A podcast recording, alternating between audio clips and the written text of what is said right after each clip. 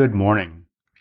Today is 9 11, the 21st anniversary of the attack on our homeland in New York, New York, Arlington, Virginia, and Shanksville, Pennsylvania.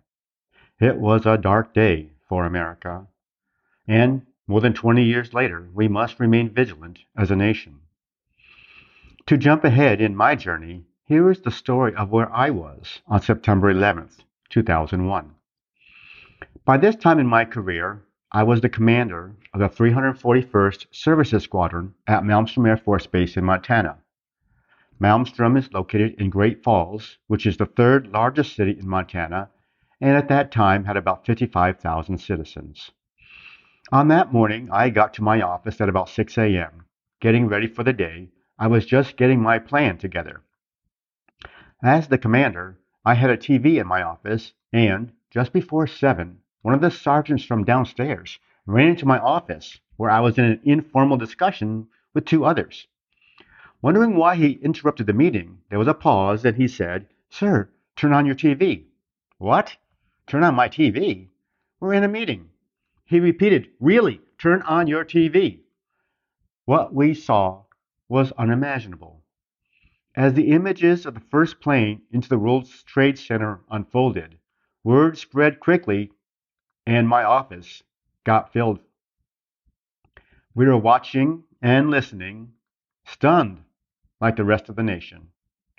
Just moments later, it looked like they were repeating the crash of the plane. And I said, No, wait, look, it looks like it's a second plane. And then the announcer said, This is a second plane. The office continued to get more people as the duty day was officially starting. While we watched the horror unfold, I was taking the opportunity to talk about the implications for the Pentagon and the administration, having been assigned at the Pentagon two tours earlier and going to Malmstrom from teaching national security strategy at the University of Texas at Austin. I noted that there have been much smaller attacks by terrorist groups, to include the World Trade Center in 1993. I continue saying what they have not done in the past is to coordinate an attack in another major city at the same time. Moments later, the announcement of the crash into the Pentagon was broadcast. Everyone stared at me. By the time the plane crashed in Pennsylvania, we were all wondering what was happening and what was next. Air Force Services is responsible for mortuary affairs, and with that, we had the most experience with mass casualties. From a civilian perspective, you may remember that it was Air Force Mortuary that handled the crash of Secretary Ron Brown's plane from Dover Air Force Base in Delaware. And more recently, during the war in Iraq and Afghanistan, images on TV showed the fallen military members were brought first to Dover Air Force Base for dignified processing. With that small background, the expert in mass casualties was at the Air Force Services Agency in San Antonio. You may remember that all planes were stopped in U.S. airspace. The lone plane carrying this gentleman did fly from San Antonio to Washington, D.C., because his expertise was sorely needed.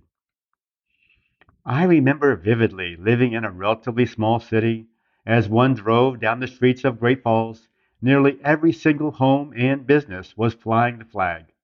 There were flags on lawns, flags draped on buildings, and a sense of patriotism was clear. We were united, and we are American. I suspect that was similar in nearly every place across the country. Malmstrom Air Force Base is home to the 341st Missile Wing. It is one of three bases that maintains and operates the Minuteman III intercontinental ballistic missile. So you can imagine that we were on high alert and the base was locked down. Leaving the base was not an option for those that lived on base. When the lockdown was lifted, a colleague of mine shared this story. They were getting ready to drive off the, base, for the first time after the lockdown when one of the young children started screaming and crying as they approached the gate. What was going on? What they learned was because the young child saw the images on TV over and over, he thought it was just outside the base and was scared. I remember how that impacted my own lens as a person that doesn't have children. You may remember that TV stations stopped showing the clip of the planes crashing into the buildings because of the concern the images would have on viewers. Since that time, I've had the opportunity to go to the museums both in New York and Washington, D.C., seeing artifacts of that tragic and dark day. Unfortunately, the museum closed in Washington, and hopefully the artifacts will be displayed in other museums at some time in the future. I've lived in Arlington for many years, was stationed in the DC area twice, including the Pentagon, and as you'll learn, I currently live just a mile and a half from the Pentagon today.